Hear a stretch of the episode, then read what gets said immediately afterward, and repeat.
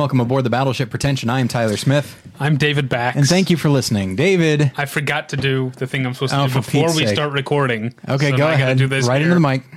There, There we, we go.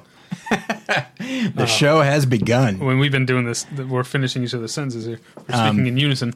Uh, how are you? You're supposed to ask me that.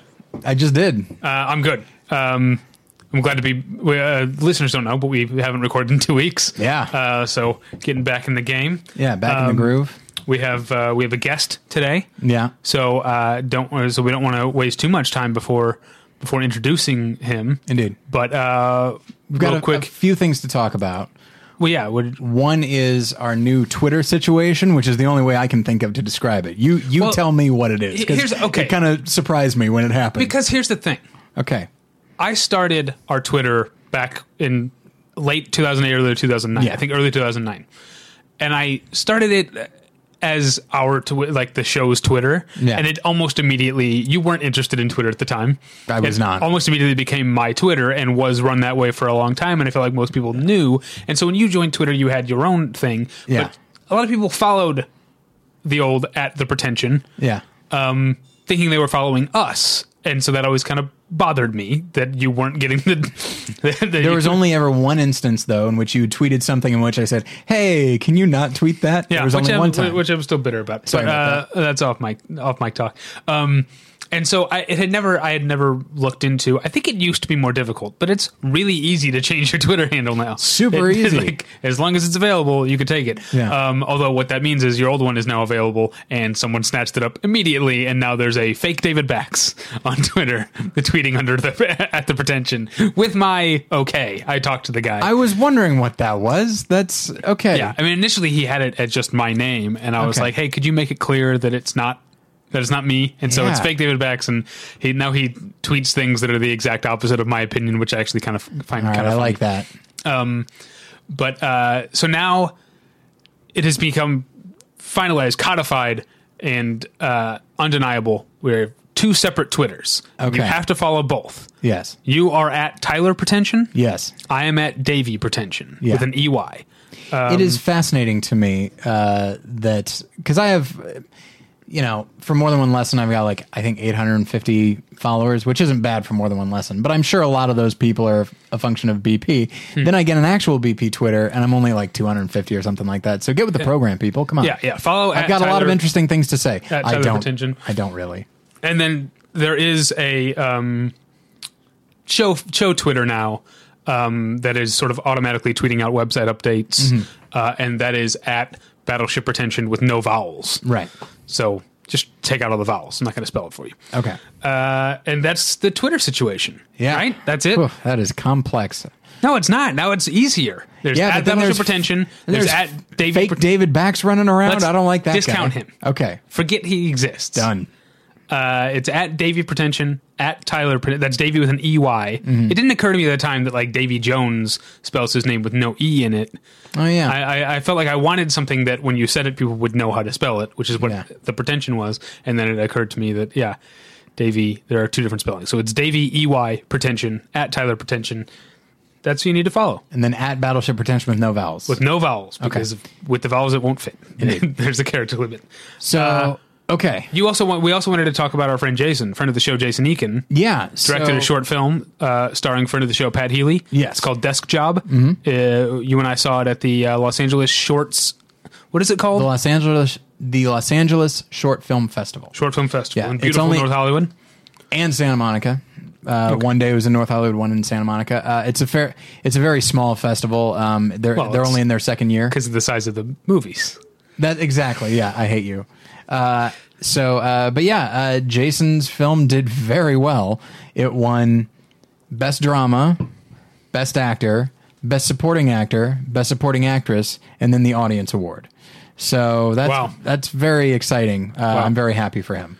Yeah, we also saw a great documentary called Code Oakland, which I uh, that was the first one in the block that we saw, which I was really I liked it a lot. with. I felt like it probably could have had a better ending as opposed to just uh, it ended very abruptly.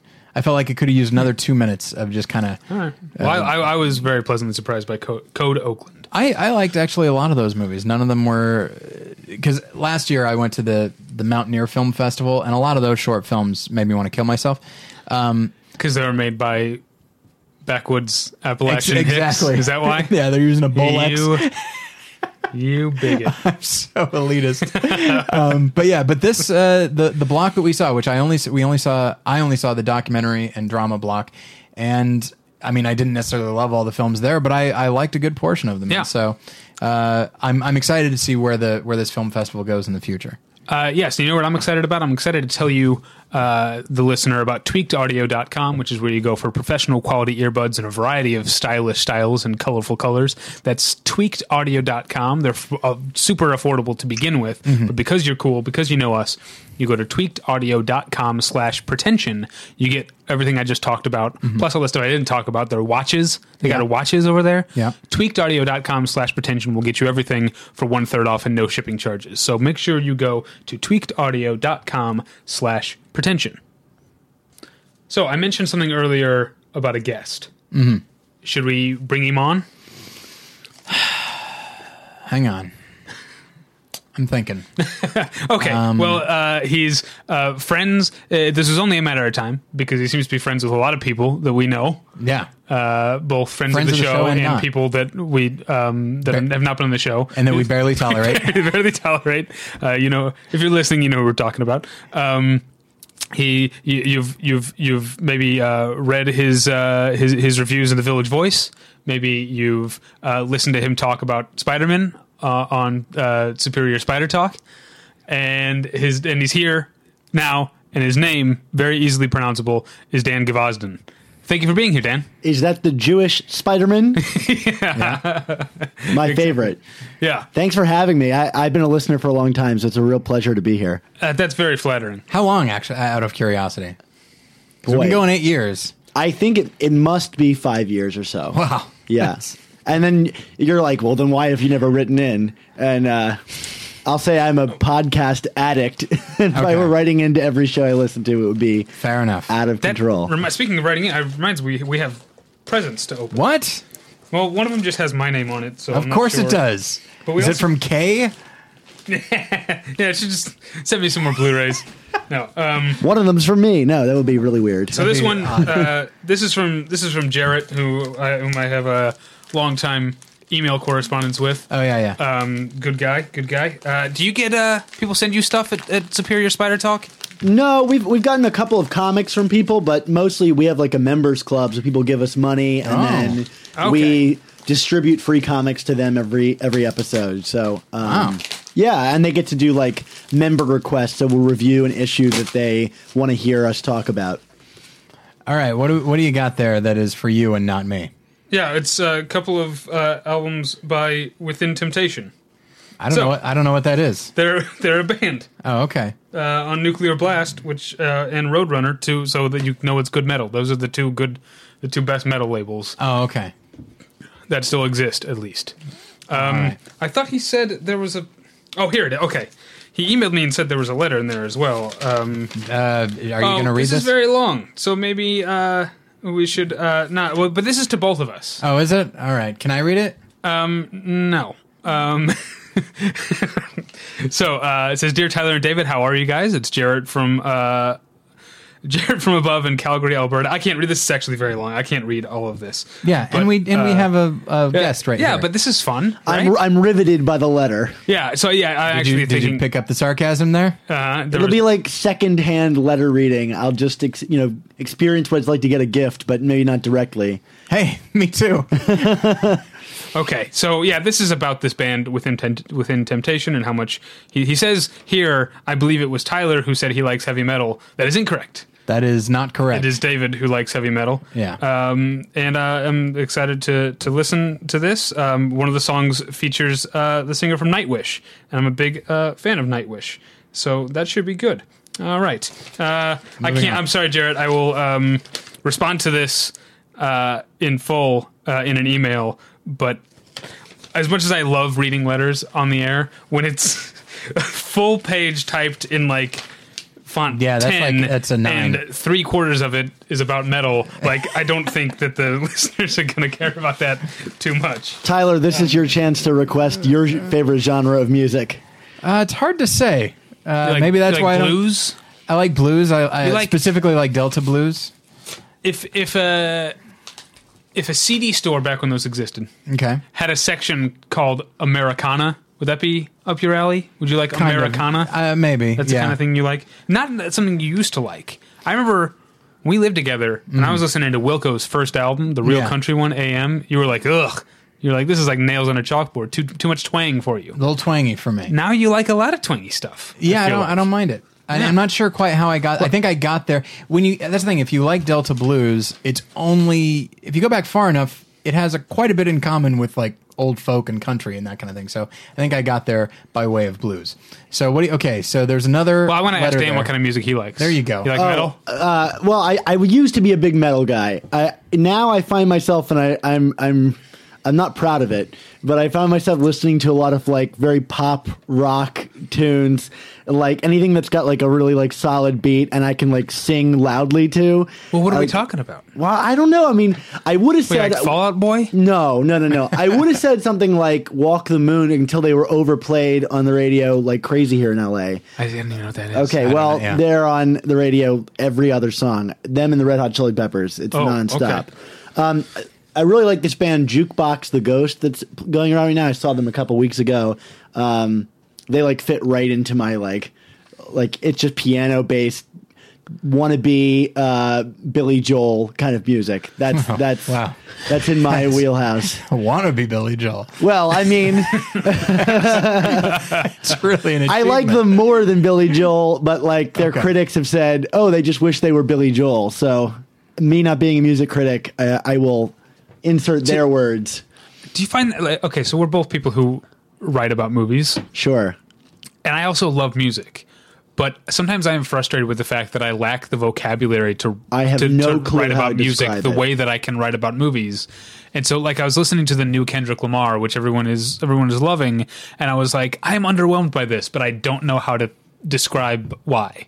I feel like if I were to write music reviews, it would be like the same 10 words. You know, like, oh, it's got a driving beat. Like, that's, about, that's about all I can say. Yeah, I feel like music is so subjective. For example, okay, at my uh, I go to a weekly uh, Bible study, and every once in a while we will have what we call a music night, where everybody brings their iPod, and then we go around. Each person gets one song that they can play, and it's just an op- opportunity to kind of get to know the kind of music that other people like. And uh, we actually set up a rule, which is you cannot make fun of somebody else's music um, even though there you know there are plenty of there's plenty of songs that I don't care for, but at this point, I feel like I can whether it be TV or or even literature or film. I feel like I can break down what does and doesn't work, and I think I have an idea of what the artist is going for. Whereas with music, I feel like it just hits me a certain way based on how I'm feeling that day and then Sure. who I am in general. And it's like, well, that's com- that couldn't be more subjective. And while I'm sure people can break down the instrumentation, all that, I think at its core, it just hits you a certain way emotionally, and so yeah, like I I would not make fun of uh, your taste. Well, I don't I don't like Billy Joel. There is that. I'm not a But, huge uh, Billy Joel guy. I'll yeah. get that out of the way. But like I've heard them compared to that. But yeah, and so it's uh so I feel in the same way I feel like if I were to talk about what I like about certain musicians or certain bands or whatever, uh, I would almost talk exclusively about how it makes me feel. And that I think that's kind of the most you can do if you are not trained specifically in, you know, musical cr- music criticism or something like that. Sure, sure. So- Okay, that sounds so fair. Uh, Tyler, while you were rambling, I got a chance to look over Jared's email a little more. So when you let ask me to do it, it's vamping. But when I choose to do it while you're looking through our mail in It's- front of a guest, it's whatever I wanted it's it to be. So I got I, I wanted to pick out the movie related stuff, which is that Jared says that Canadian DVDs have both the Canadian and the US rating on them. Okay. And wants to know if we get the Canadian rating on our DVDs, and we don't. I don't I don't know why they get both. It seems like you're making a new package, right?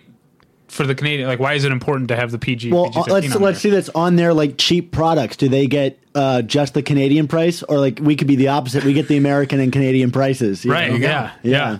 yeah. Um, I haven't thought about that in years. And then he also said he's never had poutine. He's from uh, That's a shame. from Can- from Canada. What is that? I don't know what that is. Poutine is French fries, uh, cheese curds, and And gravy. and gravy. and you eat it with like this little fork, and it is just to die for. Here's the thing, though. I've only had fancy cheese curds or ch- fancy poutine Huh. at Animal, where Is it's like, like, gold flakes on it no, or it's like oxtail gravy and like some sort of like fancy cheese, and it's delicious. But I've never had like like real like diner hangover. Have you been to food, like- Canada before? I've never been to Canada. Oh, okay. or um, I, I guess in New Jersey, disco fries are essentially the same thing, right? Yeah, it's similar. Yeah. Okay. Uh, all right. Oh yeah. Second second letter is Oh, from, is from Rachel. Uh, thank you, Rachel. She wants to know what our uh, and maybe we'll do this someday. Our ten desert island films. Oh, okay. Uh, she lists for herself. She's got a good taste here, uh, including yeah. She's got one you won't see coming. uh, Chinatown, All right. Singing in the Rain. Oh, here's another one you won't see coming. Dunston checks in. Whoa. Um, I've never seen that one. Maybe it's I have seen important it. when you're on a desert island. Maybe it's important to keep perspective. RoboCop. Uh, Clueless. I could watch the movie over and over again. Okay. Ghost. Haven't seen it since I was a kid. I feel like it doesn't hold up, but I could be wrong. Probably not. I like Tony Goldwyn. Right. I like Vincent Schiavelli. Oh yeah, yeah. Yeah. What's What the- What is your life like if your favorite genre of films are desert island films and you land on a desert island with those films? Oh man. Is that depressing or not? Because I, you know, they might be your desert island films, but do you want to watch desert island films? I think at that point you're just like, oh, clearly there's a God because this was my whole life has been building to this. I've been given a gift. now I can now i I'm can so live trained. out I can live out my favorite genre. It's like if you were a fan of film noir and then some some hard luck dame comes sashaying into your office as your Venetian blinds put a you know this really awesome shadow across your face. You're like, oh, here I am. I'm right in the middle of it. But you're not in a bad situation in that case. I mean, you could be because she might be tricking you or something. Maybe But if you're on a desert island, Maybe they don't think that's a bad situation. Hmm. But wouldn't a lifetime of watching Castaway and these other things teach? Like, wouldn't the, this person be the most prepared person ever to be like on a on a deserted island? possibly, but I don't Right. know. I have not heard many stories about like- people on deserted islands getting off of deserted island. Have you? No, but it's more about like how to live. Like, okay, build a shelter, find water, find a volleyball. These sort of things. Like Yeah. the, I mean, Yeah. the first things you have to do. Utilize the TV you're strangely watching in some way. yeah, make a radio out of coconuts. Just Um, follow. Just follow the. It's cl- it's plugged into something. Just follow the cord, and you'll probably make your way into civilization. I've watched too much Lost to know that that's like not entirely safe. If you follow the cord, yeah, you get to Danielle Rousseau. Um, she tortures you. Uh, all right, Roadhouse, Doctor. Zhivago. Here's one: Sudden Death. That's if you don't remember, Sudden Death is the one where Jean Claude Van Damme Yeah. saves the Pittsburgh Penguins from annihilation by playing goal for them, and uh, he there is a part where he get he plays goal in, in the movie. I don't. I didn't realize. He like that. ends up in the goalie gear because he's hiding from the bad guys and gets pushed onto the ice and he plays like a shift in goal in the movie and then he kills the mascot And then he winds because it up turns at- out there was a lady terrorist in the mascot and he kills her. I'm glad one of us has seen this movie. and he winds up singing the national anthem at some point. Sure, yeah. uh, and then finally, my girl. All right, All thanks, right. Rachel. You know what's interesting about that is that uh, a couple of those uh, films are very cold. I was going to say that half of Dr. those are really Zhivago- depressing. Well, I meant like physically cold. Like, oh, it's hot on this desert island. You know, I'm going to watch Doctor Zhivago and, and try to pretend it's nice and cold out. and then and then oh, it's nice and cold. I could go for some hockey. Oh, it's time for sudden death. Like so you I think that's get what, stung by hundreds of bees. absolutely. Yeah, Right. So here's Spoilers. a, couple of things I'm going to say here. Um, it'd be great to be on a desert island with all these films, but you kind of also have to make sure you have like a DVD player and a generator and like Sure. a TV, like right. Uh, I carry those with me every Okay, time I'm I saying travel. because this would be like the Twilight Zone episode with the broken glasses. Oh, you got a big stack of DVDs and nothing to watch them on. Uh, the other thing I'm saying, I want to say is to the listeners, I've had a lot of fun opening presents on on the air, but I'm gonna have to put a moratorium on long letters. I didn't expect to get two in one week. It was fun, but uh, I can't read long letters on the air.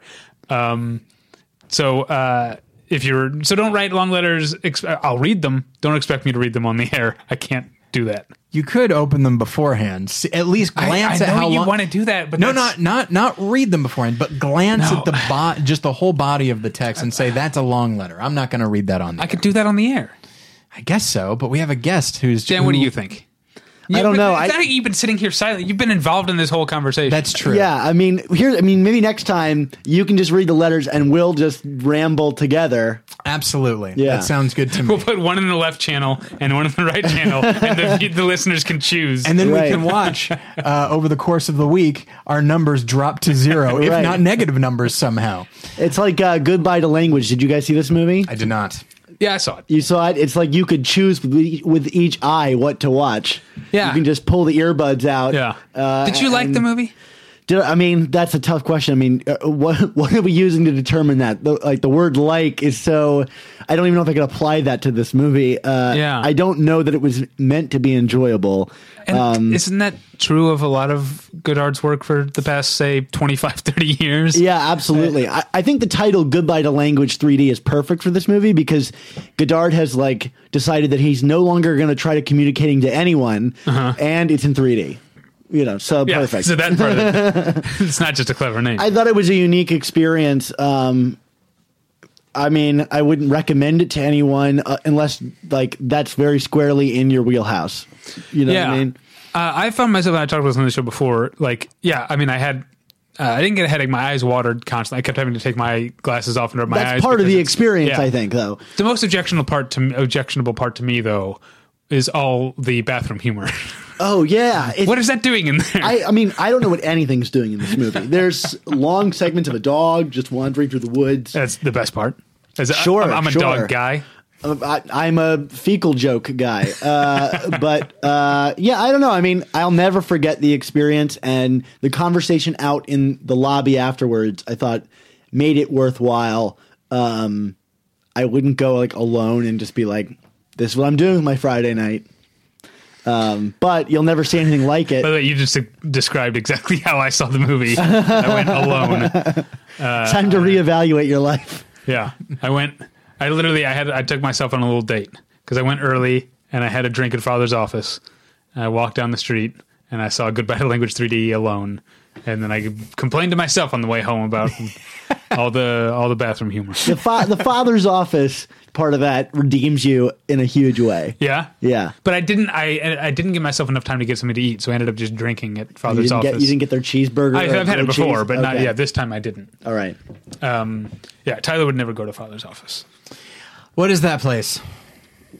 Well, it's a burger place. It's considered one of the best burger places in Los Angeles. I, don't know what you're thinking. You like burgers, right? I don't mind hamburgers. I Literally, no substitutions, no changes whatsoever. You get what they give you. Oh, fuck those guys. Yeah, he doesn't like that. This You is don't America. mess with your father's office. you Yeah. know?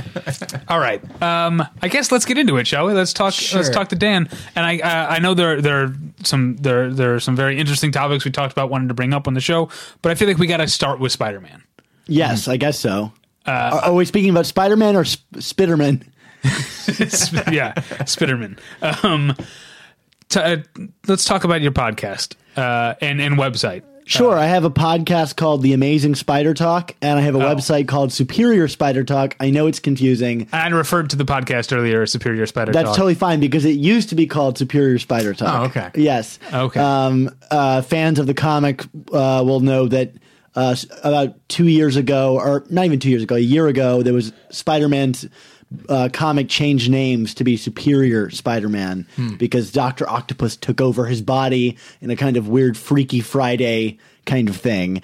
And uh, so they changed the title of the book. And then when it changed back to Amazing Spider Man, which is the flagship comic, we decided to change the podcast because we're like, you know what? Like, this is going to be Amazing Spider Man from now on. Maybe we should just change it. Right. And uh, I was still learning about hosting podcasts, and I got wrenched into Podomatic w- territory. Mm-hmm. And time to anybody out there listening, don't sign up for these people because they will. You have to divorce them to leave.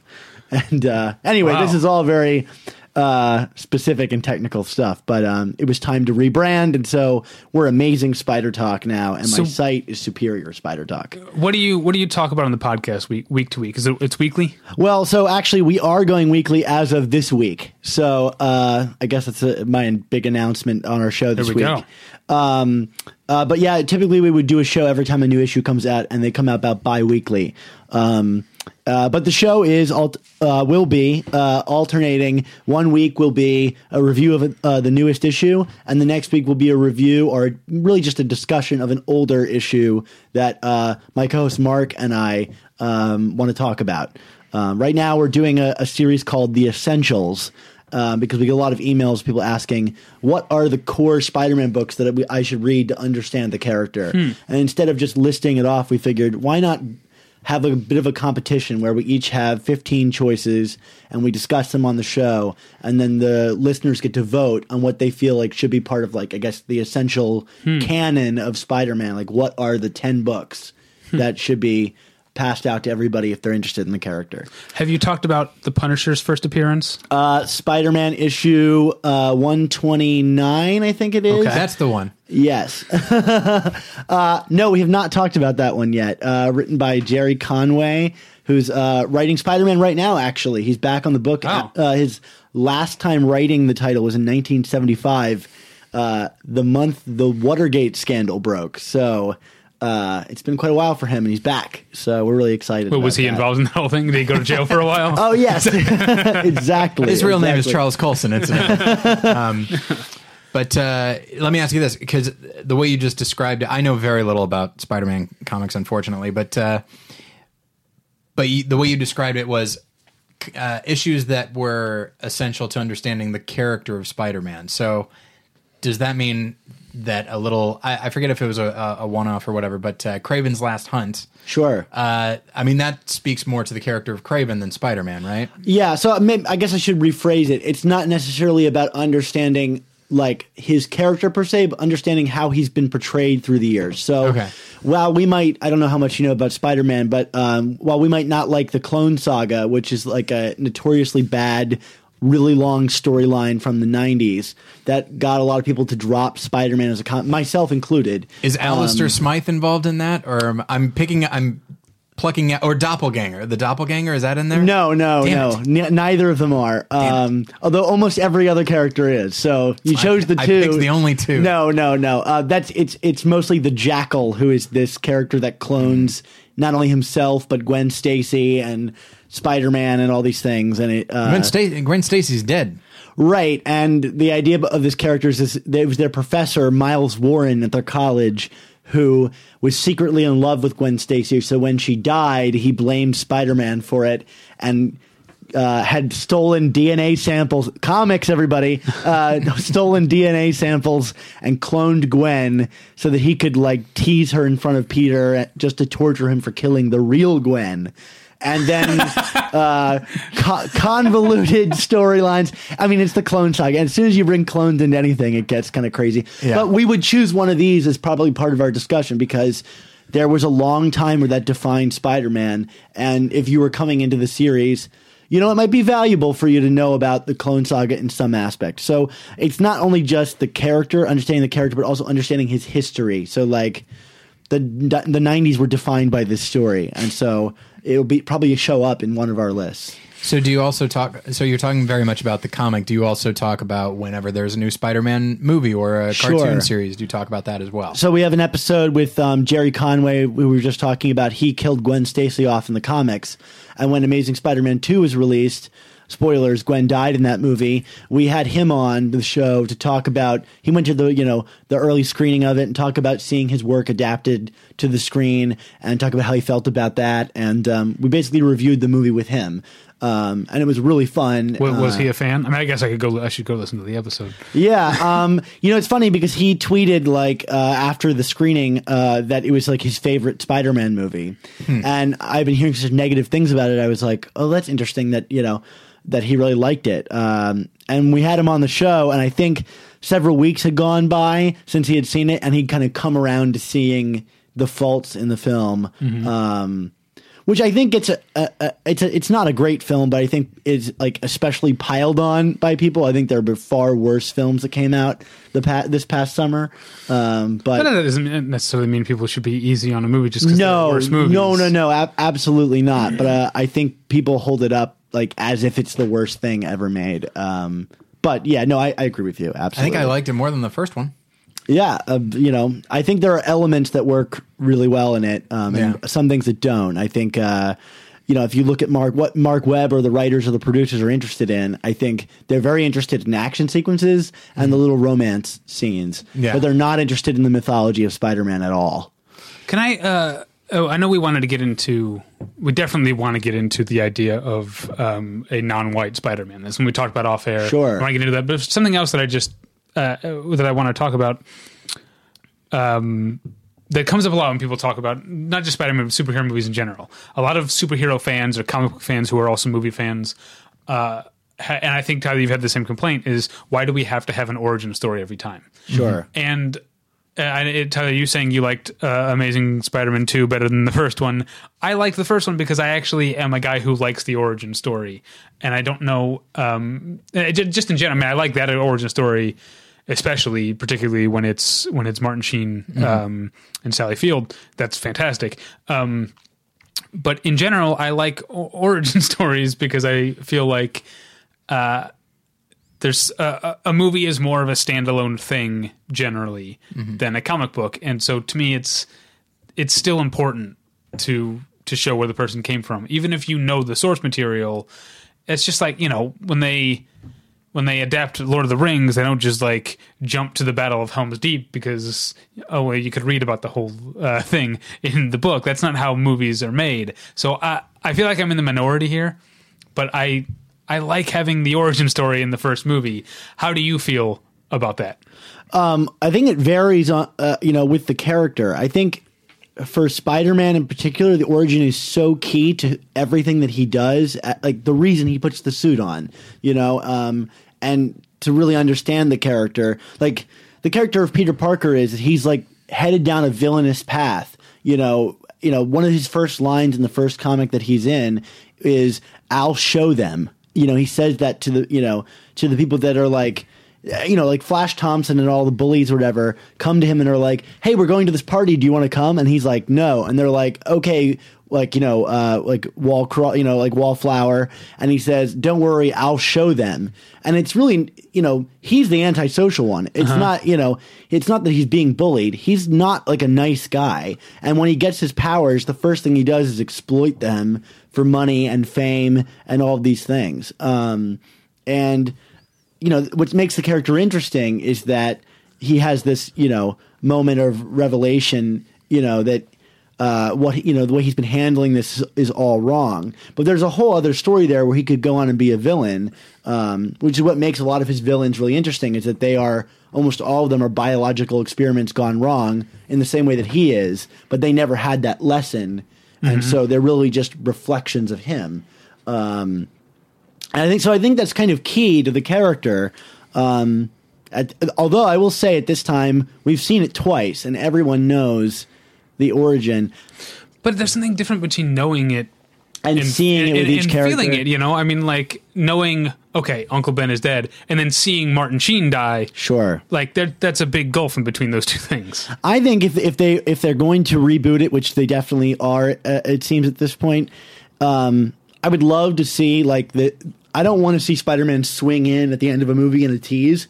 What I'd like to see is a, a kid at a science exhibit and a spider comes down and bites him in the tease, and then the next movie they do it. I, and I hate to use this as an example, but like Batman Forever or even Batman Begins style, where you've got your A plot of this character fighting the Green Goblin or whatever, and then the B plot flashbacks that show That the, would be great. the creation. So that way your story has a narrative momentum all of its own, but you you're not losing that origin. You know, which is probably why I really like Batman Begins. It's my favorite of the Nolan Batman movies. That said, it has to be done right because a movie. Oh, that- yeah.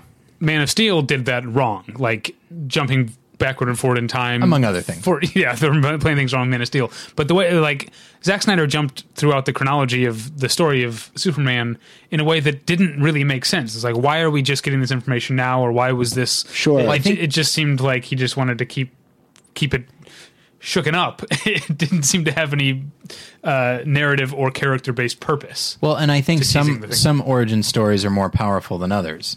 I mean, Batman and Spider Man, I think, have the best ones partially because they're similar. They're almost Sure. exactly the same. And if you look at, especially in the last twenty years, I know more about Batman than I know about Spider Man, partially because of the animated series. Both of them had animated series in the '90s. One was notably better than the other.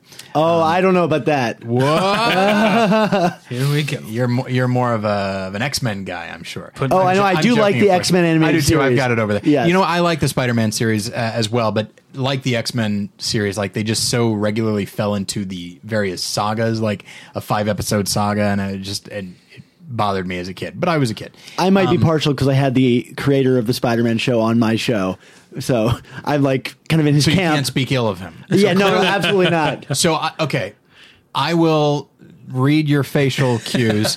you hate the show, but you can't talk about it. I don't because you don't want to alienate. I don't know what you're talking about. Okay, I got it, got it. Um, but that's the, but in both in both cases, like what I liked about Batman the animated series was this idea that so they really underlined how so many of the villains had a similar react, uh, similar response uh, origin as Batman, but they went one way and he went the other. Sure. they've been like an injustice has been put upon them, and I like that each one it's a little bit uh, varying degrees, uh, and they decide, oh, okay, you know, I'll show them. Whereas Batman is the one person that didn't make that choice, Sure. except maybe Robin, of course. And so, um, so I feel like that's a very, and so he's constantly making a choice, just as Spider-Man is constantly making a choice.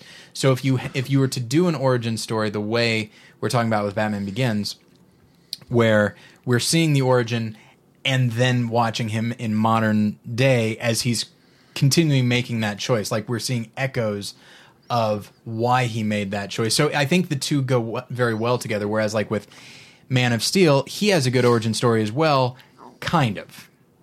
Uh, the concept of the Kryptonians is a good uh, uh, origin story, but I think the specifics of of Superman and him finding out what he's going to be, um, I, I feel like, and I don't know the character that well, but he always had people saying "do the right thing, do the right thing" constantly. I don't know if he ever had anybody saying. You realize the kind of power you have. You could be a god on this, a genuine god. You Yeah. could you could run this whole planet if you wanted to. He never really had anybody like that, and I feel like, um, whereas with Spider Man and Batman, they didn't need anybody like that because they had their own instincts that they had to go against. Sure. So, and which is why I think I've always found Superman to be the less interesting hero. I'm as with you opposed there. To Spider Man, Wolverine, Batman, that kind of thing. I think that uh, Superman is still just kind of stuck in the era he was invented. Mm-hmm. You know, he's this all powerful god. You know, and I don't. I think people like. I mean, especially since the invention invention of Spider Man, his appeal is that he's everything but that. You know, Mm-hmm. um, uh, I would love to see a Spider Man movie that played up the darkness of Peter Parker. I wrote a piece for the Village Voice about the uh, five things that the movies have never gotten right about Spider Man. And um, one of them, I said, he's not a nerd, he's antisocial. Um, and I would love to see a dark Peter Parker that is making bad decisions paralleled with who he is as Spider Man making uh, completely different decisions. I mean, that's how you can do an origin story and make it fresh. You Yeah. want to see an emo Spider Man? Yeah, You right. see- and see him dancing and punching Mary Jane. I'm saying locked up in his room listening to uh, Within Temptation. Yeah, I mean, I think, I mean, of, of the Spider-Man movies, I, I think Spider-Man Two is clearly the the best of, of all five. Yeah. um, I also think it's maybe the best superhero movie. I'm with you there on that one too. Um, but I think one of the best moments in any superhero movie is the moment where Peter Parker lets the burglar go in the first Spider-Man movie because Sam Raimi does such a great job of putting us in Peter's shoes and making us go, "Yeah, screw that guy." Yeah. like he, he took money from him. Like Yeah. you know, so that when we see It's- Uncle Ben it's all- dying, it's all show them. yeah, It's absolutely. again. But you, but you in the audience feel that way too. Mm-hmm. And then when Uncle Ben dies, it hurts you like physically because you're like, I was on his side, and now I'm causing this as well. Like my emotions and my reaction, I would have done the same thing. Yeah. And like very rarely to do films.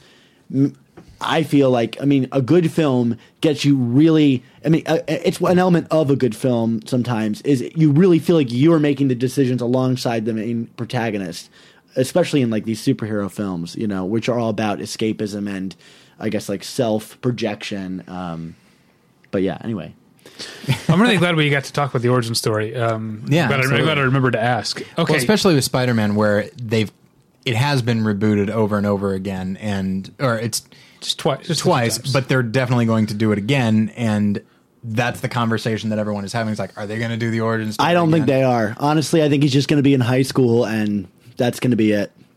Okay, well, let's talk about that. Let's and let's talk about the uh, very strong rumors that this is that the next Spider-Man is not going to be white. I don't know how strong the rumors are. I think a lot of it is kind of like internet speculation. Um, oh, okay. You know, there's rumors from Latino Review, but I take everything they say with a grain of salt. racist. Why, why is that? Why is that? Yeah. I mean, Latino Review. I don't know if you if you read the site, but they br- blow out all these like they have these big news before they co- like are actually released all the time. And I'd say they're they're uh, they're about 50-50, You know, like you know, but a lot of it like it could be an insider, and I know that they have kind of inside. You know, uh, insiders who give them information, but like years ago, they projected that they were doing a Planet Hulk movie, and we've got what the next eight years of Marvel, and there's no Planet Hulk. Yeah. Um, so I think they've been on the on more on the correct side recently, but I you know, I I tend to not believe anything until it's announced, really. Um I guess And- this one seems like it would be true because there has been a lot of conversation about it in general. Now, of course, there are plenty of people who say they don't want it, but there does seem to be uh, so many conversations being had about how, like, oh, we we would like this superhero to be uh, a woman or a, or a minority of some sort, and so I feel like if it's it's like, all right, this is the third iteration of, of Spider-Man. You know what? Let's go ahead and do this. A lot of people have been saying they want it anyway, and it'll Yeah. be a way to make people happy. Some people. all all I want is the best actor, no matter who it is, what their race is. Uh, like I think we can all agree that we want the best Peter Parker that we can get. Now there's rumors, or there's not really rumors, but there's a lot of fan support for the introduction of this character Miles Morales, um, who is this uh, biracial Spider-Man. He's half black, half Latino, um, and he's a really great character. But I, I, I really doubt it's going to happen. Marvel doesn't fight to get Spider-Man back under you know in their universe or whatever, and do it, and then do someone not Peter Parker. I, I yeah. cannot think that they would, after all this time and, and energy, not go with Peter Parker. Let me ask you this, and this is this is a little bit off topic, but not completely. Uh, when it was announced that Marvel's got Spider Man and he's probably going to show up in the Avengers movies again, or sorry, for the first time, um, so many people were like flipping out about it. But knowing that it wasn't going to be Andrew Garfield or Tobey Maguire or anybody that we associate with the name Spider Man, I found myself just being like, why are we so excited? Ultimately, it's just like, oh, we get to see this costume amongst these guys that we know. Yeah. Ultimately, it's that. Whereas I feel like it'd be it would mean a lot more um, if it was someone that we already had an association with. Now they're interacting with these other guys that we have an association with. But it just it seems to me like I don't know. We we've had a lot of people on the show talking about uh, geek culture and that sort of thing. Um, somebody who talks a lot about it is uh, Asterios Kokonos, who talks about just people will buy into almost anything, and ultimately, what it comes down to is, yeah, they want to see the costume. Some they, it doesn't really matter who's in the costume; they want to see the costume, and then whatever version of this of Spider-Man that they decide to go with, personality wise, they just want to see it with all this. They like almost from a completist standpoint more than anything, inherently emo- like an emotional connection to the character or anything like that. Yeah, I think a lot of people want to see him in, with the Avengers and in that universe, but I think more than that, and I think with people that are really excited and really in the know about it, they're very excited about um, the word Marvel, like that that it is under Marvel's control, not necessarily because of the universe, but because of the creative forces that could guide it. Um, I think people have been really disappointed in what Sony has given us in the past three Spider-Man films. Um, I mean, you've seen the diminishing box office returns, um, even though Spider-Man Three is like the biggest, you know, um, you know, of the f- uh, films in terms of the box office. It is regularly made fun of and despised by fans, and I think And Sam Raimi. right um yeah and sam raimi yeah.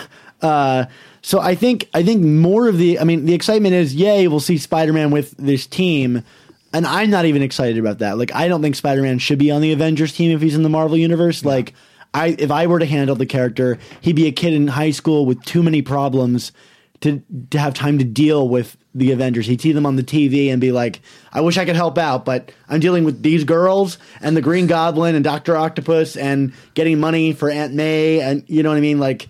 That's the appeal of the character, and he was never on the Avengers team until like the early 2000s. Anyway, um, to me, I, knowing what I know about the the storyline, I think what people are very excited about is the role that he would play in Civil War. But at the same time, I feel like you would need to have the character well established Yeah. for it to be as a, as monumentous, momentous, pardon me, monumental or momentous uh, as as it is in the actual comic. I don't even I don't even think they have the timeline to pull that off. I Yeah, I don't think so. They've got to cast this person, come up with like a whole game plan of what they're doing with it, and like they're ready to go into production on that film if they're not already started on it. Yeah. Like they would have to rewrite the script to include a key figure.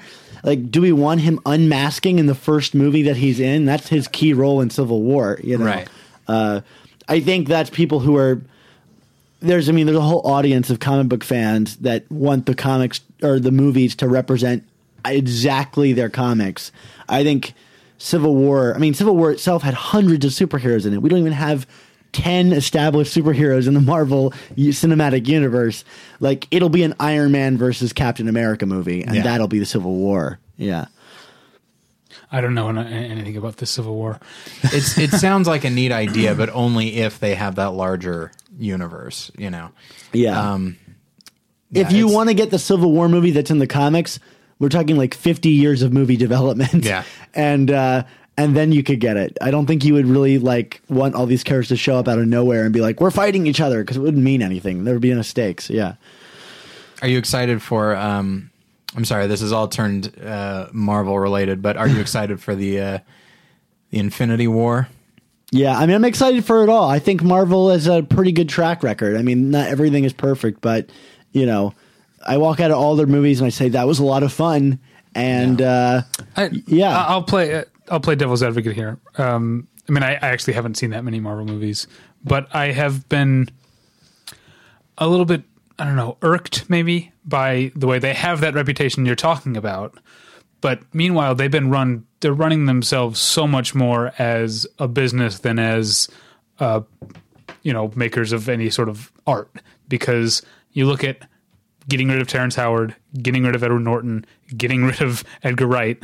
Like, I feel like there's a there's a disrespect for artistry in some of this the off-screen decisions that they've made that has made me wary, and it's probably part of the reason I've seen so few of their movies. Yeah, um, I, I mean, I think there's some truth to that, but at the same time, I'm not aware of what's going on behind the scenes. I mean, there's rumors that like Terrence Howard was incredibly difficult to work with, and Edward Norton got into fights about like what the script on The Incredible Hulk was going to be. And you know, if you what I think is interesting about Marvel Studios is I think they're actually running their studio like a comic book company. Um, where it's you know everybody has to sh- tie into this universe and they have strong editorial control you know but at the same time they get people who get to write interesting stories you know like James Gunn was given let's not forget James Gunn was given the you know to rights to write a movie and it's a very Right. much a James Gunn movie um yeah, I don't know. I mean, I agree with you. Like when they do their presentations, it's like they're rolling out the new Apple product. Yeah, yeah. Um, uh, but at the same time, um, they have some end goal, you know, and and they know that the appeal of their product is this shared universe. So whatever it is that they have, you know, they have to maintain it somehow. Um, What do you think of the rumors that they're skipping Comic Con this year?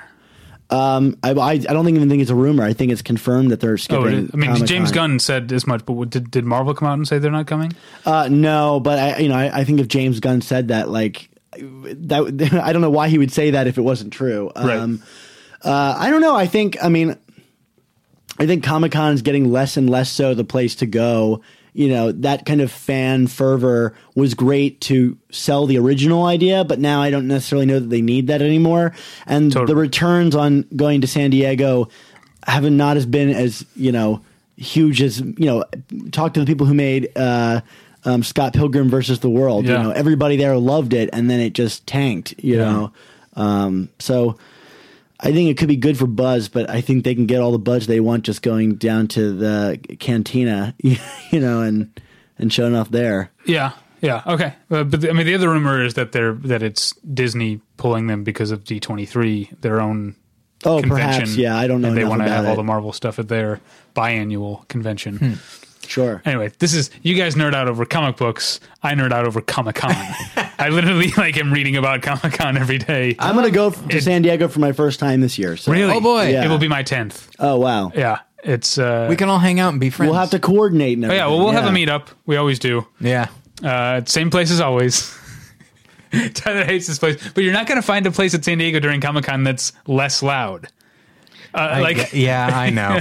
uh, apart meet- from like holding it in your hotel room, there's no place. That's There's a Denny's right across from where I stay. We're not gonna do Let's it- just go to Denny's. not doing a meetup at They've got Denny's. Um, these delicious pancake puppies. Uh, So, are you excited to go to Comic Con?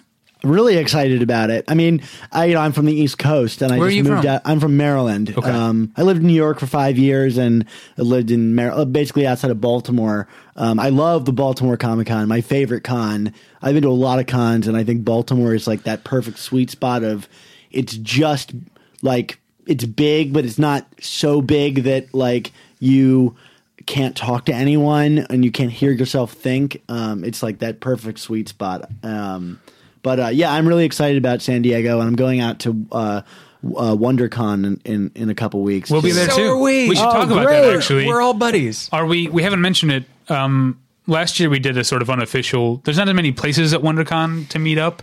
Yeah, so I and imagine. there's fewer people there. So, so I imagine, as but I imagine that what Friday night or Saturday night. Which one do you think? probably Friday night. Friday night we'll be at the Hilton Bar. Yeah. like uh, sometime after eight. Yeah, Find us there. It's not an official meetup because everyone's there's two bars at WonderCon. Yeah. Um, when If you go to, here's here's my pro tip for drinking at WonderCon. When you go to the bar, go ahead and just order two or three drinks because there's so many people that you'll wait in line forever at the bar. That's what I do now. I just order like three beers and then I go back. They're like, here comes that alcoholic again. yeah. yeah. I feel yeah. I, that's one of the things. I feel like WonderCon is never going to work quite as well as Comic Con just because of the neighborhood. Like it's just in Yeah, Comic Con is more than just it- the convention; it's the Gaslamp district. Yeah. yeah. Whereas WonderCon is very much like it spreads to the hotel, and that's basically it. right. Yeah. Um, which is a bummer. Uh, let me ask you this: I have a question for the room, uh, and I'm sorry to keep because I know we have to move on to other things. Um,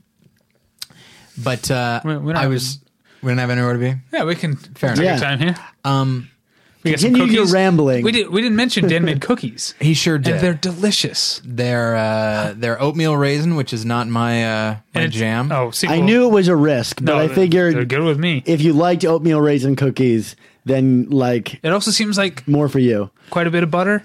Would you say? There's a, quite a bit of butter. Yeah, I think that. I'm famous for these oatmeal raisin cookies, and I think the secret is the butter. That's the secret to most things, I think, Yeah. Including Last Tango in Paris. That's why that movie worked. Oh, Yep, geez. there we go. Um, so yeah, uh, in regards to the Marvel thing, and David, what you were talking about is something that I agree with, and something that I've been saying for a while. Uh, the sort of the the frustration of sort of a lack of artistry and just kind of sanding the whatever edges uh, could be there uh, off. Um, but the more I thought about it, I was thinking it might be it. Okay, the emphasis seems to be less on specific artistry or style and more on action and character. And if that is what they want to emphasize, then obviously I would prefer all of the above. But if that's what they want it to be, which frankly, if they're if they're operating like a comic book company, which they are, um, then underlining character development and character change over the course of several films, if that's what they want to do, which I think it is, then I think they're doing pretty well at it. And and I have this, you know, you and I go back and forth about like uh, filmmaker intention, but then here's the problem. It's not about specific filmmaker intention. It's about, for lack of a better term, showrunner intention. And so is that a thing that we should be okay with, or should we say it doesn't matter what the overall? Well, I- per- it doesn't matter. What's it? Kevin Feige? Yeah. Okay, it Kevin doesn't matter what Feige. he wants. It matters what the directors are allowed to do. And if they're not allowed to do anything, then we should be angry. But he, does he, to borrow your TV term, does Kevin Feige. Feige, um, Does he actually operate as a showrunner? Like, is he that hands on in the creative He's the producer He- of like all the films and is very involved. Yeah, he's Okay. his is like the one aside from aside from Stan Lee, his is the one name that pops up on all of them. Mm-hmm. Um, and I've and I've heard he's pretty hands on. very hands on, and that's what Okay. I think people are looking forward to in the new Spider-Man movie is that he has replaced Avi Arad uh, in the producer producer role. Um, well, Amy, and um, Amy Pascal as well, but um, that was kind of her trophy for leaving the head position at Sony. But um, I think that's the appeal is that Kevin Feige is now working on this, and he does have a kind of showrunner mentality, and I think that isn't an appropriate way to look at it because these are serialized entertainment, and I it frustrates me because I read. You know, not that these movies are beyond, you know, like criticism. They're in no way they are. I'm not happy with ma- many of them, but um, I see so many critics writing about them like they're like, "Oh, this doesn't stand on its own," and it's like, "Well, is that is that the intent of the product to stand on its own?" Right. I'm not sure That's that an it interesting is. conversation. Yeah, that, that actually brings something. Tyler and I had a discussion about when the when the Avengers came out. Because when the when uh, that was 2012, right? Ah, it's been almost three years. I can't believe it. Yeah, Uh, you had seen every Marvel movie up to that point. yeah, I had seen. What did I seen? Iron Man and Thor, and that was it. I think. I think so. Yeah, and um, I felt like that's okay. This is a new title, sort of like you don't have to read everything in Marvel comics, right? You Sure, can read different- absolutely, yeah. And I felt like I was perfectly justified in just going to see the Avengers without having seen uh, three of the five movies that existed, and you felt like that it was more imperative to have seen them all. How do you Yeah. feel about that? Well, I took someone with me who had not seen any of them, and he loved the movie. Interesting. Um, I mean, one of the things we say in our show, you know, we talk about what our first comic was, or our first Spider-Man comic. Like my first Spider-Man comic was issue 375. Right. Did I know anything that That's was really one. going on? Yeah, it is a good I don't- one. I don't know. I just it actually it. turned out to be a good one. Um, but like, did I really know any of the characters? Not really. Every comic is someone's first comic, and Right. uh, and so yeah, I mean, I I feel like this is something because I'm also a big, huge TV fan. I do a TV podcast. I write about TV on, the, on our website and stuff. Um, and I feel like this is a somewhat recent thing in TV. With everything being available, people just expect okay, when you watch a TV show, you watch it from the beginning. Sure. But it wasn't that long ago. Like even, like even 10, 15 years ago, if a show had been on for a couple years and you hadn't watched it, you could just start watching CSI. You could just start watching. Uh, Gilmore Girls or whatever was on at that time, yeah. There was a time when an episode would air and there would be the previously on. You know, Right, it yeah. would- They not, still do not your old. Po- yeah, they do that. Yeah. But I think these days people look at it as like, oh, these are the storylines they're going to touch on. As yeah, that's exactly to, what the previous on is now. Like, here's what I need to be keeping in mind. Marvel Comics does that. They have an opening page that describes what you need to know, whereas DC Comics does not. And so uh, I think Marvel sales are way higher than DC, and I wonder how much that has to do with it. But I do think these movies do a, a fairly decent job. Like Captain America 2 has that wonderful sequence where he goes to the Smithsonian and you get his full backstory from the last movie.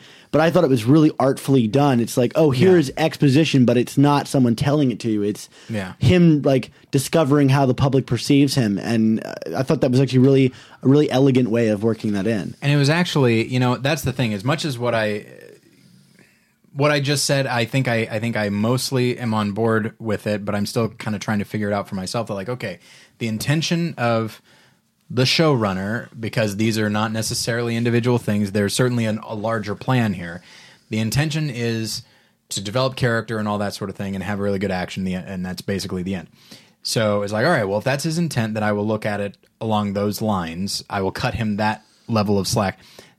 That's one side of it. The other side of it, when you watch Captain America: The Winter Soldier, and you realize that the genre of it is basically uh, like an espionage thriller from the 70s and that's one and it's great and it's really exciting and people respond to it uh, on that level. And people are like oh how neat that even within the world of marvel Sure. this is its own little uh, this is its own genre. And when i look at that i see yes, that's what you can get if you if you allow people that level of freedom. Sure. Like the Doctor Strange movie. Very exciting uh, uh, stuff. it's Scott Derrickson, right, directing it. Sure. Who is who makes supernatural thrillers? So like, okay, this could certainly have a different quality to it than Iron Man, and I hope it does. I hope so too. Th- this reminds me of something you and I talked about, Tyler, on the now defunct Film School Rejects podcast years ago, which was the idea of does does a superhero movie have to be an action movie?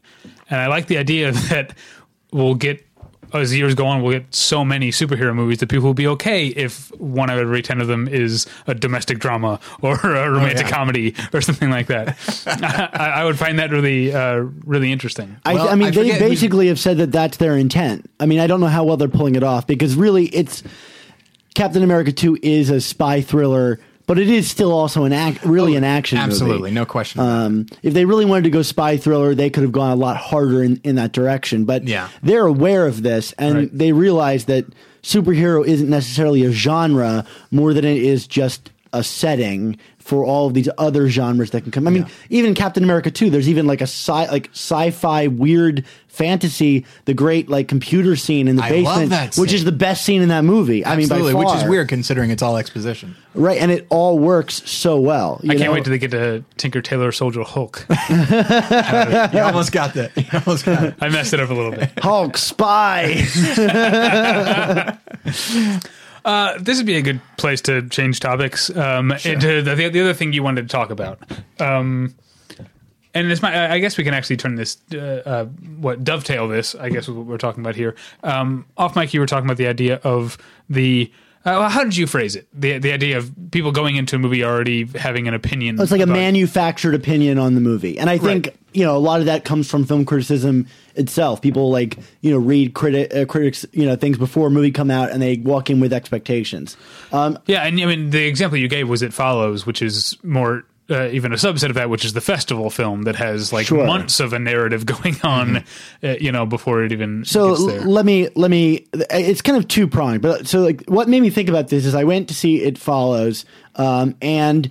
Uh, outside of the movie theater, there was a poster, right, for the It Follows, a really beautiful poster for It Follows with the car and everything.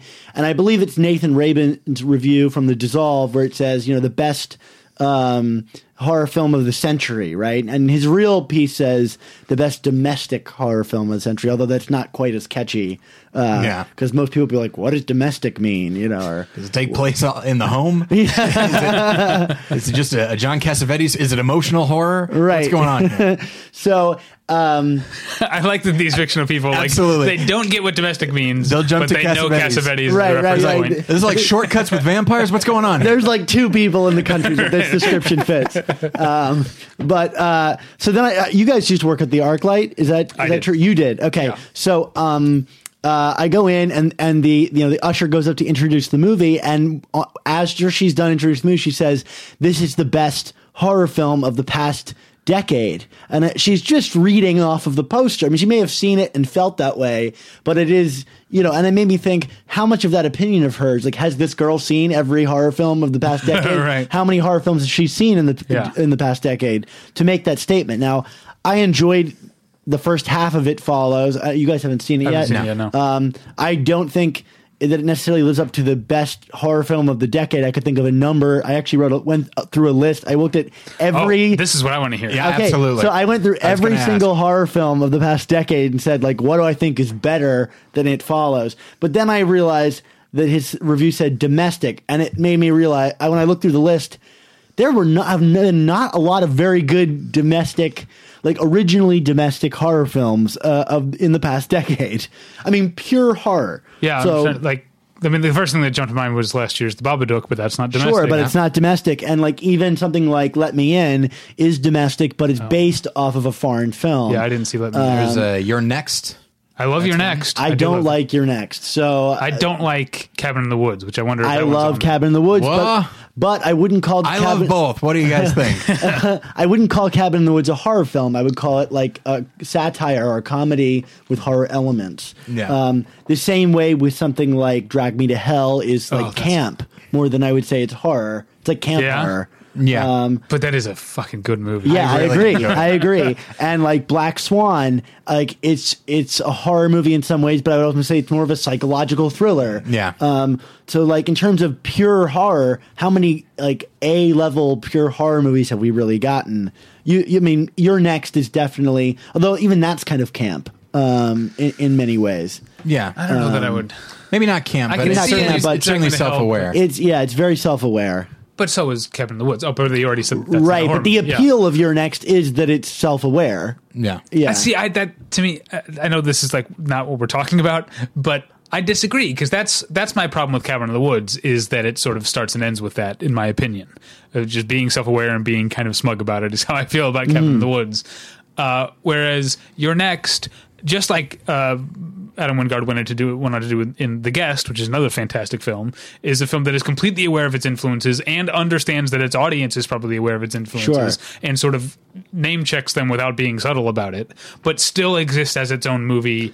uh, Okay, I agree, I agree with you that it, maybe it's it's more like operating on a metatextual level than it is like self aware. okay, yeah, but it, like- but what I'm saying is that metatextual level in Cabin in the Woods, I think, distracts from it being uh, an impactful movie to me because it's too much about that. Okay. Yeah, whereas I- I whereas in, in You're Next, they're they're running parallel and they're equally important.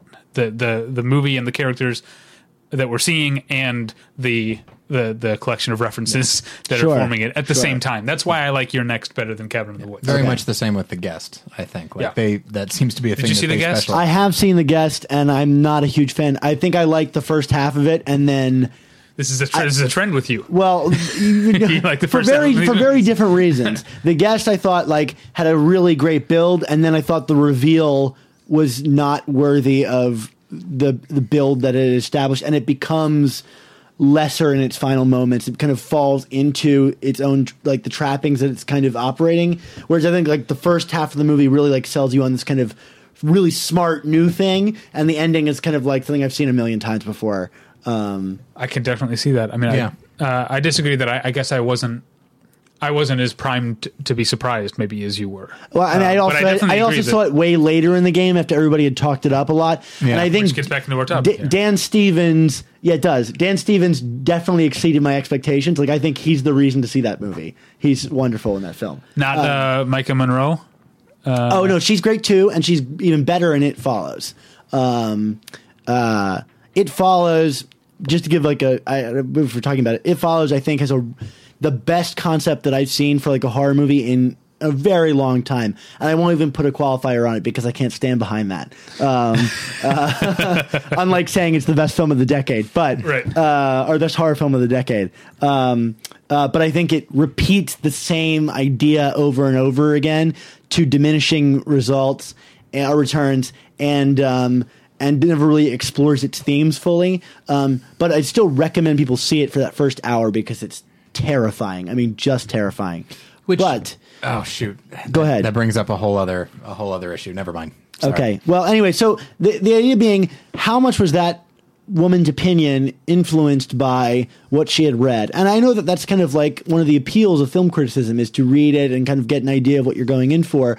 But I'm uh, I have been in this marketing class where they're talking about manufacturing, you know, like. Uh, uh, people's opinions about the movie and targeting audiences with Twitter campaigns and all these things. And it made me think how much of our conversation about movies now and like like my talking about uh, the guest is us comparing it to what the uh, advertising campaign is telling us and what other people are telling us and i think it's the um, the appeal of film criticism is to maybe challenge that, but it can also reinforce that for many people, and it's really got me t- thinking a lot about this recently.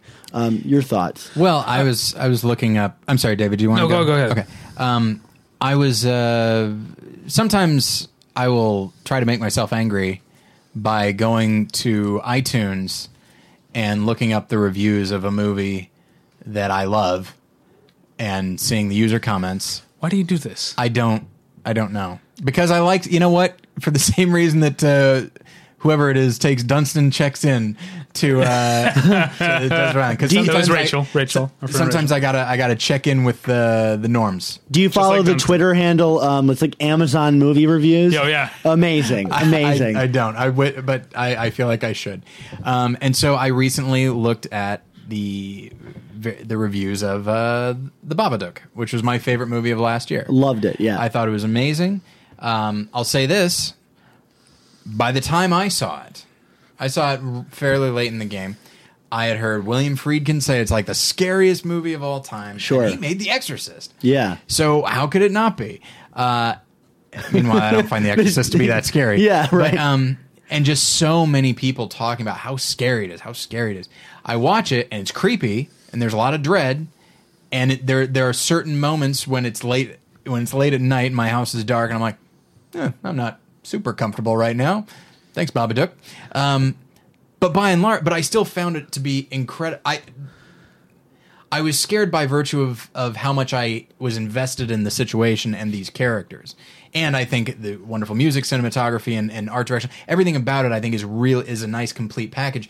But so many other people locked into scary being a, a frankly meaning a very specific thing these days, Sure. and it wasn't that. So people just tore into it, and just of course there were plenty of people that loved it, Sure. but just the people that didn't like it, invariably they were talking about they were talking in response. Yeah, it's not sca- it's not scary, you know. it's like but- so many people said this is scary. It wasn't, you know. And I guess you know you could call it hype, you could call it publicity, you could call it uh, prestige, whatever it is. I mean, I guess almost anybody, unless you're seeing it the first day out of curiosity. don't- Who are you these can't- sociopaths who aren't scared by the Babadook? That thing was, it was But terrifying. that might not be the film's intention, right? So like we Right. are we're now adjusting like our opinions on movies based off of how it's been advertised to us rather than what the original intent of the film is. right? Um uh I mean, it does not maybe it follows doesn't fall into that, but I think it is it's it's tough because a lot of these poster statements or like you know the the box, DVD box you know statements are blanket statements, and now and they're easy to repeat without understanding what you're saying. and they're also that. twisted, as you just said. Like they're taking words removed.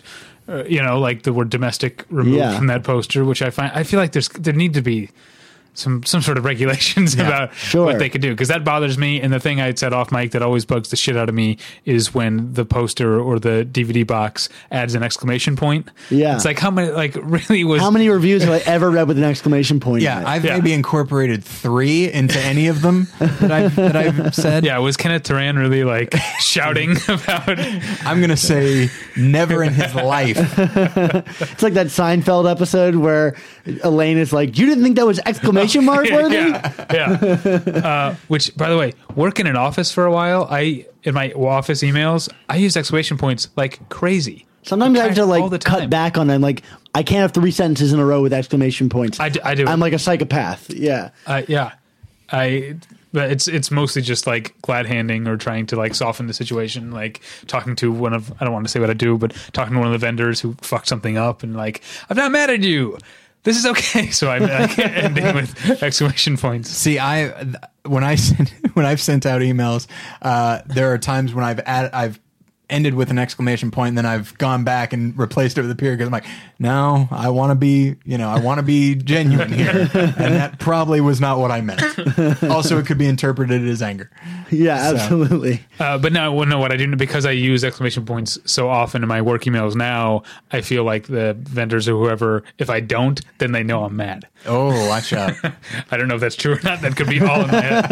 Uh, back to the topic, though. Um, but now, uh, okay, so you're, um, you know, you're uh, uh, writing reviews for Village Voice now. Sure. We write our, our reviews. Now we are. We are part of that wave. Like we get to see movies before they come out now. Sure. Um, I mean, there's still festival things because I don't, you know, I've never been to Sundance or Cannes or Toronto or where these, the places where a lot of these, but the, the buzz uh, starts with those kind of things. I'm still uh, guilty of it. But do you think about that now while while you're writing a review? Absolutely, and and ano- another thing is, you know, I, I I'm you know my reviews are going on Rotten Tomatoes now, but that doesn't necessarily mean I have control over whether it's fresh or rotten. Which uh, Rotten Tomatoes? Oh, really? Rotten Tomatoes. I mean, I know that the editors do, um, and they get to make that choice, that very binary choice.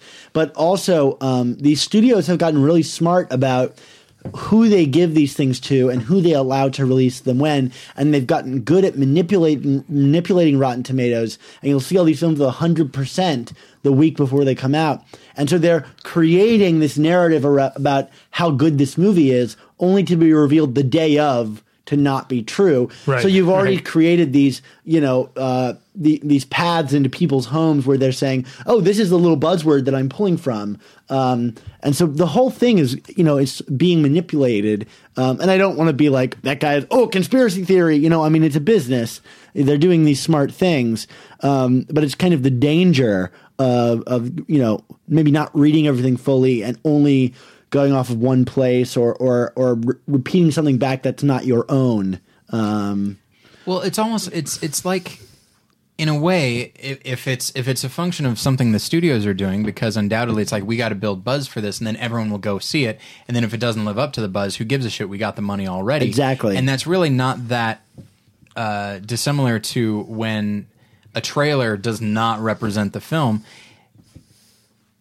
you know, especially these days where really the first two weekends, and even then, the first weekend is the only thing that matters. That's what they want to Sure. get, you know. And so it's like, well, as long as they paid for it, we don't really care what they think of it. Meanwhile, if they had actually taken the time to sort of cultivate a better representation of what the film actually is, whether it be critically or uh, as far as the publicity goes, I feel like they would actually be trying to do the film a favor and having it find the right audience as opposed to let's try and have it find every audience and piss off 85% of the people that see it. Right. I mean, nuance is also really difficult to get across in like a Yeah. pull quote for a poster. It's like, Yeah. it follows is the most interesting exploration of sexual abuse. You know, like, you know, But that's I've there. Have But been you're times, right. There have been times when you know I go to a screening and then the publicist will email and say, "Hey, can you shoot me a quick paragraph or two what you thought of the film?" And I said, "Yeah, sure." And so I emailed and I. It took me a while before I realized like, oh, are they like are they going to use this? And then I remembered the way I write, and I thought, no, they're not going to use this. I write long, meandering sentences that equivocate constantly, and I talk about how it applied to me. well, they might edit it and find three words that they can string together and Right, make a statement. right. Yeah. And put a big old exclamation point right there. Damn them.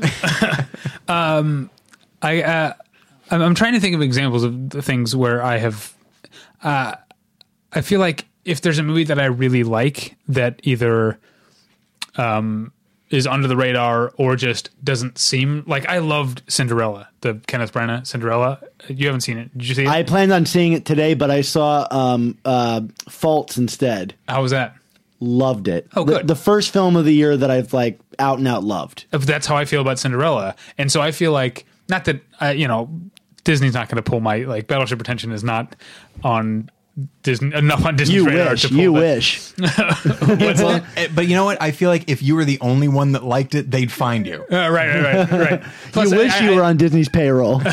But no, I mean, like, but I'm not on like. Uh, I don't think my my quote's going to end up on a poster. Especially Disney's not going to put the words "battleship pretension" on a poster. Like They would, but very maybe- small. very very small. Maybe They don't have Yeah. to put words on the Cinderella poster. All they have to put is the word Cinderella, Right. and they'll make Yeah. millions of dollars. Yeah. Yeah, but I feel like because I know what sort of audience reads Battleship Pretension or listens to Battleship Pretension, I'm okay with like playing up like being like this is my favorite movie of 2015 so far and being kind of broad like that because I'm okay with being part of this constructed narrative about the film because I want people to Right. I, I, I- so I want to use whatever whatever power I have as a guy who got to see the movie three days before it came out. I, I, I want to be able to to to shape people's expectations and hopefully get more people, even if you know it's only uh, a few or a few hundred who read the website, um, to get more people to go see Cinderella who wouldn't have anyway. Because I don't think our readers are people who are necessarily inclined to go see Kenneth Branagh's Cinderella. Right. And so you're so that's the thing is what you the qualifier you just put on, on there is our readers. Like my guess is if you were part if if we were a bigger website and you were part of, you know, you were on on the so to speak, the payroll, or at least they were aware of us and they were going to use your quote to take a film that maybe doesn't have a mass appeal and try to make it have a mass appeal. And so your quote would then be used to disappoint people.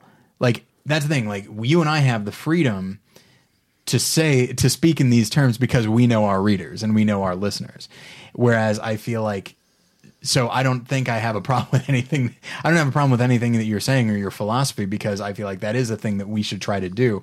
But I, but again, like uh, I'm very quick to lay any number of horrible sins at the feet of studios and twisting any quote they can to get to Sure. basically because they don't. I- I don't think they give a shit about how the film is perceived as long as they get the box office. And I, I don't think it's any one person's fault, like any reviewer or anything like that, because I, I, I assure you, Nathan Rabin, you know, that's the way Sure. he feels about the film. Um, and like more power to him. Um, but yeah, it's just something like when I heard that girl repeat it back, I said, this is something we should be aware of that to be cautious about um, repeating repeating things because it builds a narrative. Um, and maybe it should like it follows needs the narrative like it- you know it needs the audience so like great you know and i'm not necessarily like i think in building a narrative can be good if, if it brought, draws attention to certain films but it just made me go this is a moment for introspection and think how am i influenced by this myself Yeah. um, yeah. Because I feel like now with it follows, it's the people who have said it's good are enough to get me to trust it. Right. But I have a naturally contrarian nature, so sometimes with something like You're Next being a hit at Fantastic Fest two and a half years before it finally came out, when I finally got to see it at the LA Film Fest in 2013. I was excited, but there was a part of me that was like, "All right, prove it. Like, Sure. live up to what I've been hearing Yeah, for it the past the two opposite years." Which is yeah, the opposite effect. Which I mean, everyone won because I thought You're Next was great. But uh, there are maybe there are films that I'm a little harder on. Um, a, a, film. This is not a festival film, but uh, a, uh, an example of what we're talking about is uh, about getting to see movies early. Is that I saw Pitch Perfect at a press screening before it had come out, so obviously it wasn't a cult hit yet, and therefore didn't have this reputation as being this cult comedy. Um, and so I was able to just with a you know completely clear slate and uh, balanced whatever what have you say this movie is not very good at all. Um, but i feel like i might have been a little more vitriolic about it if i had were writing a review knowing that it had this cult support that i uh, re, you know react against. Oh yeah, I saw because it's terrible. An I don't know early it's screening of Frozen. So stupid. I saw an early screening of Frozen, and I thought I had the freedom to dislike it. yeah i really didn't like frozen I didn't like it. I th- and it's so interesting. I went back recently and and read my review, and it's just I I somehow view my it's like oh so naive, so young.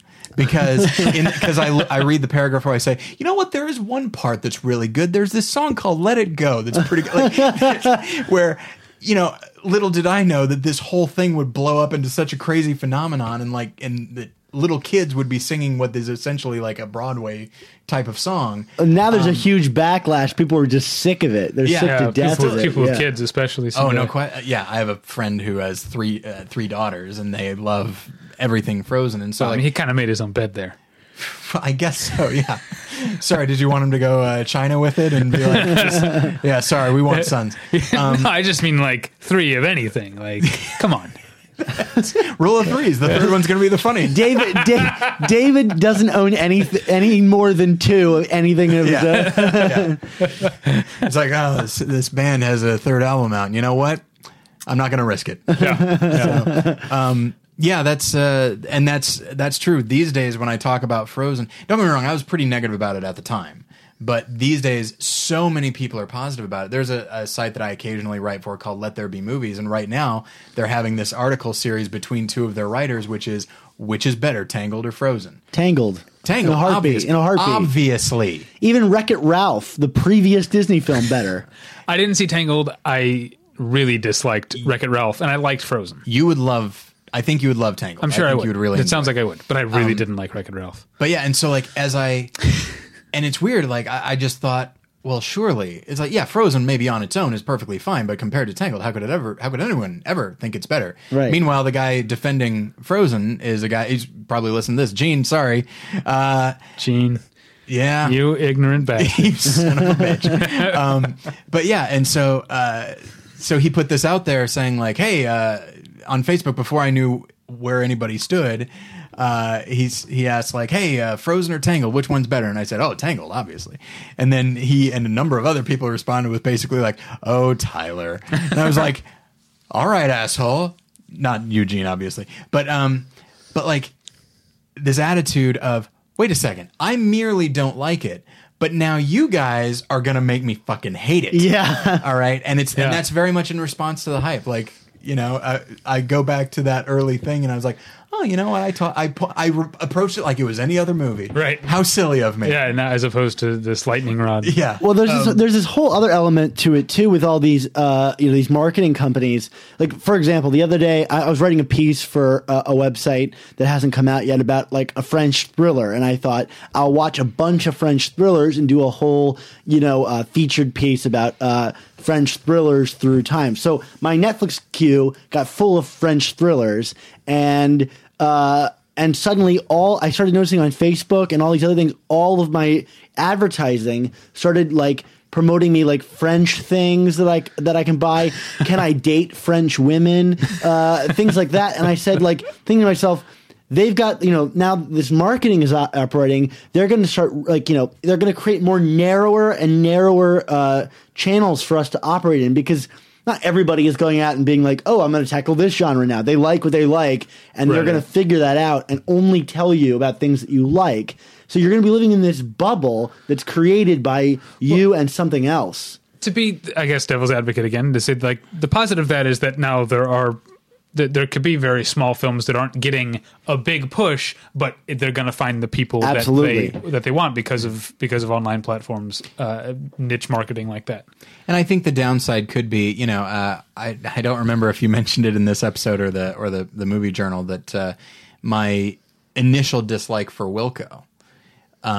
Yeah, did we talk about Wilco in this episode? Not yet. Okay, no, Okay, then it was all the episode we All did right. before this. Sorry, Yes. everybody. It was a few days ago. Uh, if you're listening to this, Right, uh, yeah. right on time. To us, it was an hour. Um, but yeah, uh, you know, that's a band that I that I came to like. Even the even even the specific album that I didn't like that you had played for me is one that I AM. actually have come to enjoy. And I think that's something that had to happen eventually. But if I'm only ever so, if I'm only ever being marketed to as somebody who likes you know Delta blues or something like that, well, that's that's fine. And maybe maybe being marketed to in that way it's like okay well now i'll find different delta blues musicians uh, that i did hadn't heard of before and that's great. But sometimes it, like it, it really keeps somebody from taking a risk uh, or at least it doesn't cultivate an atmosphere uh, an environment in which somebody wants to take a risk or even or even knows how to. Well, uh, and I think I feel I feel us gear I feel us uh, driving toward an endpoint uh, for the episode here. But the the what that makes me think is that we can't sit back and expect the system of distribution system or publicity system to make things easy for us to find all kinds of different movies. We have the onus is on us as consumers to seek out, and more specifically for us three and people like us, the onus is on us as critics. Uh, and something that I've, you know, uh, always tried to tried to, to to promote on this podcast and on Battleship Pretension, the website um, in my reviews and in the reviews that other people write for us, is to treat a, a movie, no matter what movie it is, to take it as seriously Yeah. as you would another movie. To to to take, you know, we aren't uh, we aren't we aren't a site that is going to favor something because uh, of its nation of origin or its genre or its uh, level of independence, but we are going to s- love movies and to take them all at face value. And so I think uh, taking everything, ta taking every movie seriously is probably uh, a good tack to take as a as a critic and could help for people who are willing to seek out criticism. And always seek out the dissenting voice. Uh huh. I think that's always the most interesting. Yeah, well, it's, uh, to quote uh, Aaron Sorkin, to go back a couple podcasts or a, a podcast ago, um, if you're uh, Aaron Sorkin said, and or one of his characters said on Sports Night, if you're dumb, surround yourself with smart people, and if you're smart, surround yourself with smart people who disagree with you. Which is why I do a podcast with a Christian conservative. Couldn't be more different. Uh, but uh, i actually i, I just got locked into this uh, i really wish that this was not the case anymore That's not Dan- your that's not your line. oh i'm sorry i'm sorry well, um, yeah. Do you have any thoughts on on on, on this uh, topic to to wrap up? No, I think we've we've exhausted a number of topics. Uh, so uh, this is really fun. Yeah. I thought this was fun too. I did have one one last thought to kind of piggyback on what you were saying. I'm sorry. I'm so sorry, sir. As it turns out, when you say we're done, that doesn't necessarily mean we're done. Right. Uh, but it sort of generally has for more than eight years now. Yeah. And you know what? I'm tired You're of it. sick of it. Okay. The new eight years will be the, the era of Tyler deciding when we're done. well, now that the tyranny is overthrown, I'm going to join in with with with the the dissenting mass. Absolutely. See, So we Okay. all have more opinions now. All right. everybody's a critic, at least everybody at the table. Right, So, um, literally. no, it just uh, to qu- sort of piggy- piggyback on what you were saying is is this idea is like taking a movie seriously. Part of that is means that the moment as you're watching the movie, the moment it starts to veer from what you thought it was going to be. Now, of course, if, if what you thought it was going to be is a good movie and it veers into bad territory, that's one thing. But as far as genre or or maybe even experimentation, the minute it heads in that direction, you should do your best to drop your expectations. It's going to be hard to do because you might be like, no, no, no, that's not what I thought I was getting. And we have this, I think, as consumers, we have an instinct to be like, no, no, no, I paid for one thing and that's what I want, but it's art and it's this fluid thing and you and also you're still seeing it through the prism of how the studio wanted you to see it and so uh, that's one of the things that i actually liked about the movie lucy is boy after a certain point it is not what the studio wanted you to see um, It becomes like uh, a, a tree of life slash. Um, oh, what is the movie? The sequel to Baraka. oh i don't remember Oh, well, anyway. No, it, I, I can't remember. Is that Samsara? Samsara. Yeah. I- yeah. It becomes Samsara partially. Yeah. yeah it really takes a turn and and to me that was more that was more exciting and not to pat myself on the back because there are plenty of times when a movie's taking a turn I'm like oh i was so on board with what you were doing uh mulholland drive about you know years ago when we saw that that's a movie that like you know the second half comes along and i'm like oh really you're gonna do this now i was so happy with what you were doing but that's the thing is as time goes on you have to train yourself to be like all right i'm gonna go with the flow it's it's the other half of what we were always talking about like a, f- a filmmaker can't tell you how to respond, but at the same time, you have to give him the benefit of the doubt and go where he wants to go. All right. Did you have anything else to say? Nope. Okay. Yep, okay. Uh, I will say this. Speaking of Mulholland Drive, Twain's the diner, which is the diner from the movie, is being turned into a Sharky's. Oh, Just too. I like that diner, and I Well, didn't- it's been closed for like two years now. well, I haven't been there in a while, admittedly, but But it's, for two years, it had a sign in the window saying like renovations opening soon, uh, and apparently now it's becoming a Sharky's. You I like must Sharky's. not have liked it enough. Yeah, you didn't go enough. I live closer, and I only went once, so uh, I went there probably five times. Yeah. So uh RIP Twains. All right. Um let's see. You can uh, you can find us. You can find us at Comic Con, as we said. Uh Friday night we'll be at the Hilton Bar. Find us. Um Wait, you mean WonderCon? yeah, is it what did I, did I say Comic Con? Yeah. Sorry. It says WonderCon right here. Uh WonderCon, you can uh we we named the Twitter things earlier than I named before. You know what I started? I started a Snapchat for the Battleship Pretension. I don't know That sounds what dangerous. to do.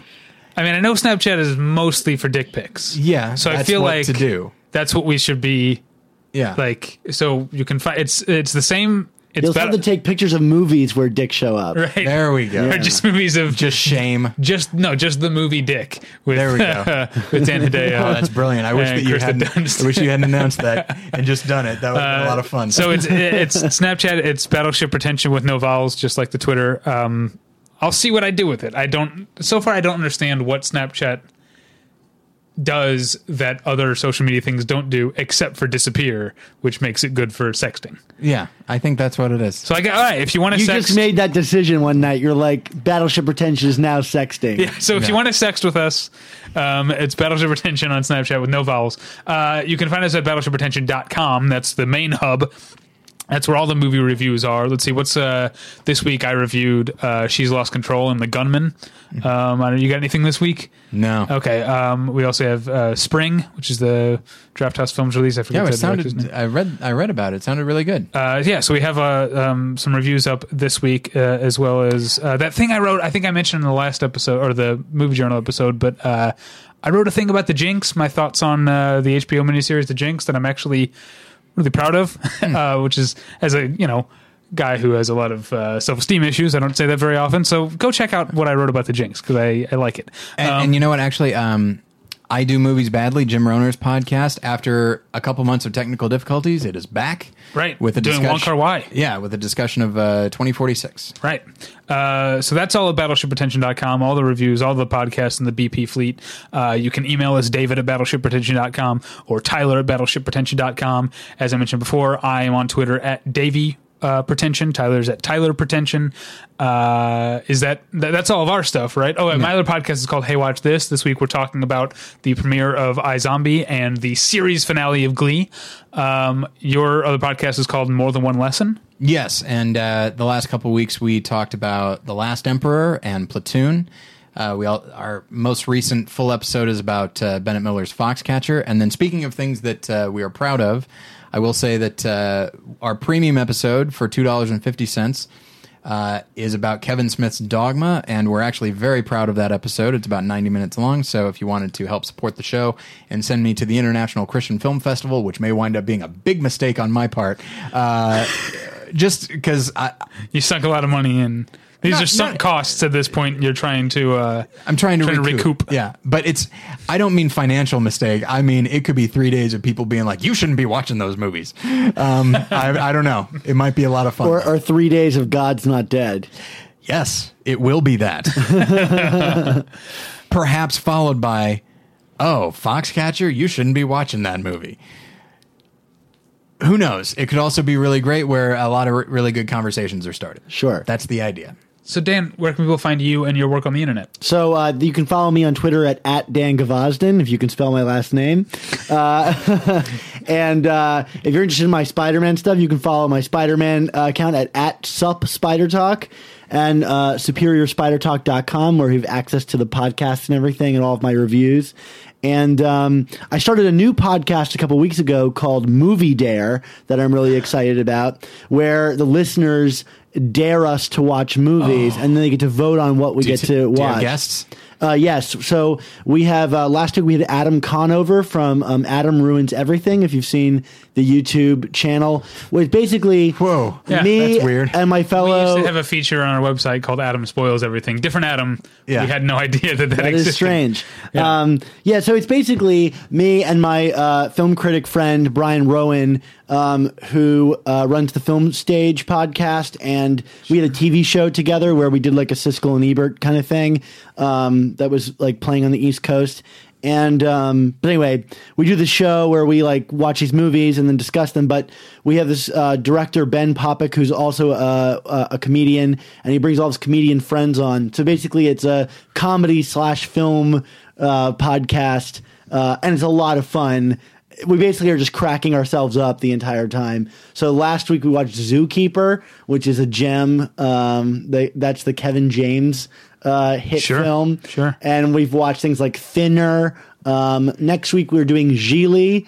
Um, and We watched that uh, together. we did. I. Right, and we're doing like Cannibal Holocaust. Oh, I, and, I, I'm not, not, I mean, it goes on and on, and it's not just bad movies; it's all dares. So, like, um, you know, it could be a really good movie that happens to be really difficult to watch, Like Salo. Uh, Salo is exactly. Yeah. It's on our list. Um, so, um, tune in, Movie Dare. Uh, it's it's a lot of fun. So there's that too that I do, and you can read all of my film writing or most of my film writing either in the Village Voice or at grindmyreels.com.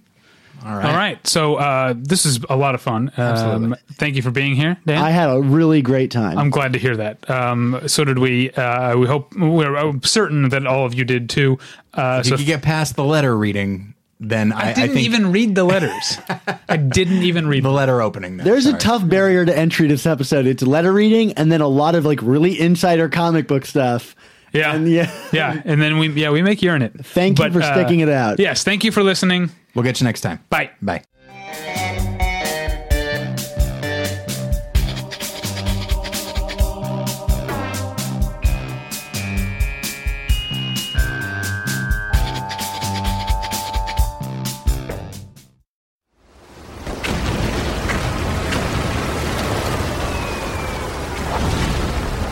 This program is a proud member of the Battleship Pretension Fleet.